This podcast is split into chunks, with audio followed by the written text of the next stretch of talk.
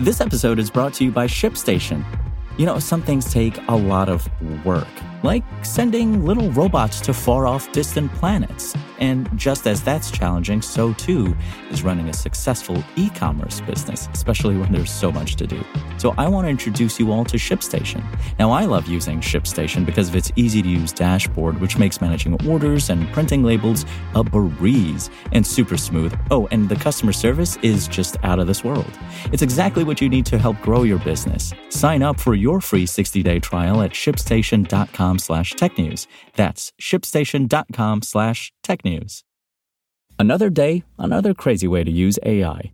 In this episode, how an Iowa school district is using AI to ban books.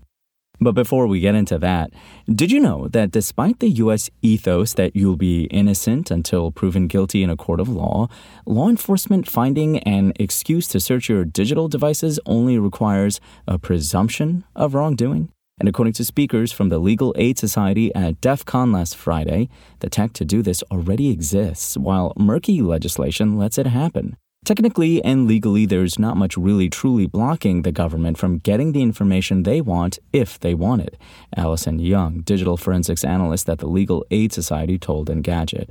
It's easy, too. Without picking up any new skills or tools, Young was able to use her existing expertise in the field and access to forensics tools to find sensitive data that could be used to, for example, prosecute someone being targeted for getting an abortion as it becomes increasingly illegal across the country. The problem isn't just the state of local law either, but it's embedded in the Constitution.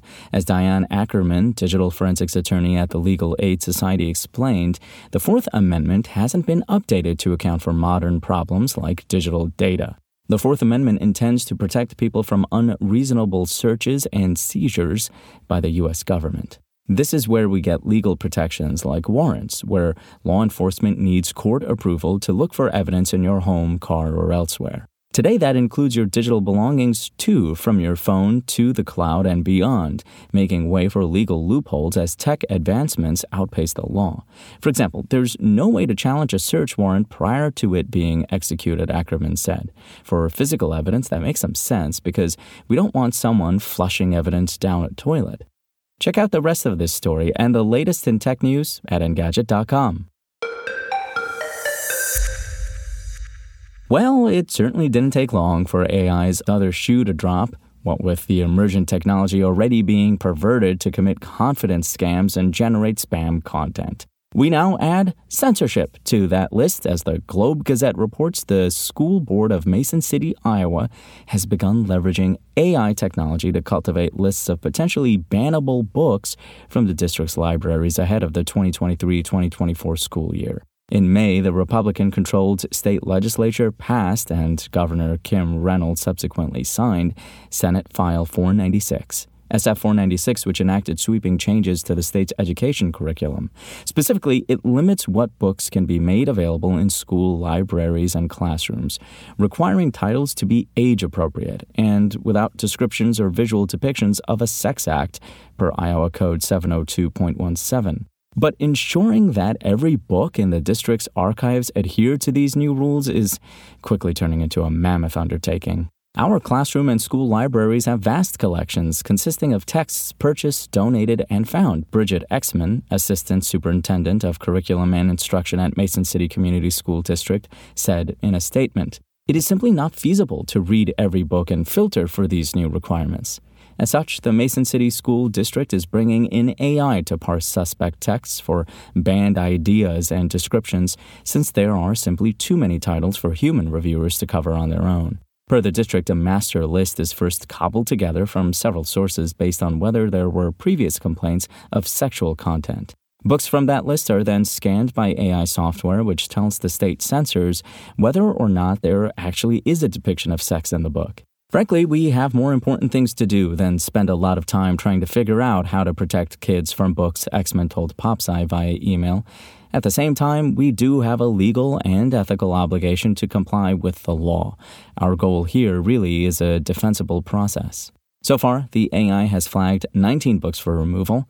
They are as follows Killing Mr. Griffin by Lois Duncan, Sold by Patricia McCormick, A Court of Mist and Fury, a series by Sarah J. Maas, Monday's Not Coming by Tiffany D. Jackson, Tricks by Ellen Hopkins, 19 Minutes by Jodi Picoult, The Handmaid's Tale by Margaret Atwood, Beloved by Toni Morrison, Looking for Alaska by John Green, The Kite Runner by Khaled Hosseini, Crank by Ellen Hopkins, 13 Reasons Why by Jay Asher, The Absolutely True Diary of a Part Time Indian by Sherman Alexie, and American Tragedy by Theodore Dreiser, The Color Purple by Alice Walker, Feed by M.T. Anderson, Friday Night Lights by Buzz Bissinger, Gossip Girl by Cecily von Ziegesar, and I Know Why the Caged Bird Sings by Maya Angelou.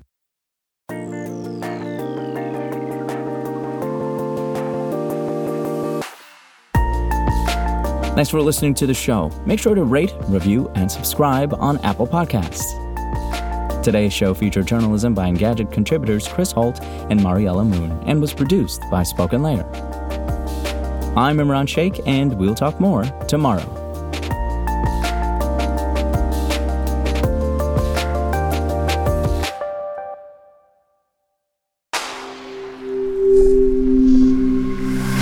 Spoken Layer. Want to learn how you can make smarter decisions with your money? Well, I've got the podcast for you. I'm Sean Pyles, and I host NerdWallet's Smart Money Podcast. Our show features our team of nerds, personal finance experts in credit cards, banking, investing, and more. And they'll help you make the most of your money while cutting through the clutter and misinformation in today's world of personal finance. You'll get clarity on strategies to help you build your wealth, invest wisely, shop for financial products, and plan for major life events. Listen to NerdWallet's Smart Money Podcast wherever you get your podcasts.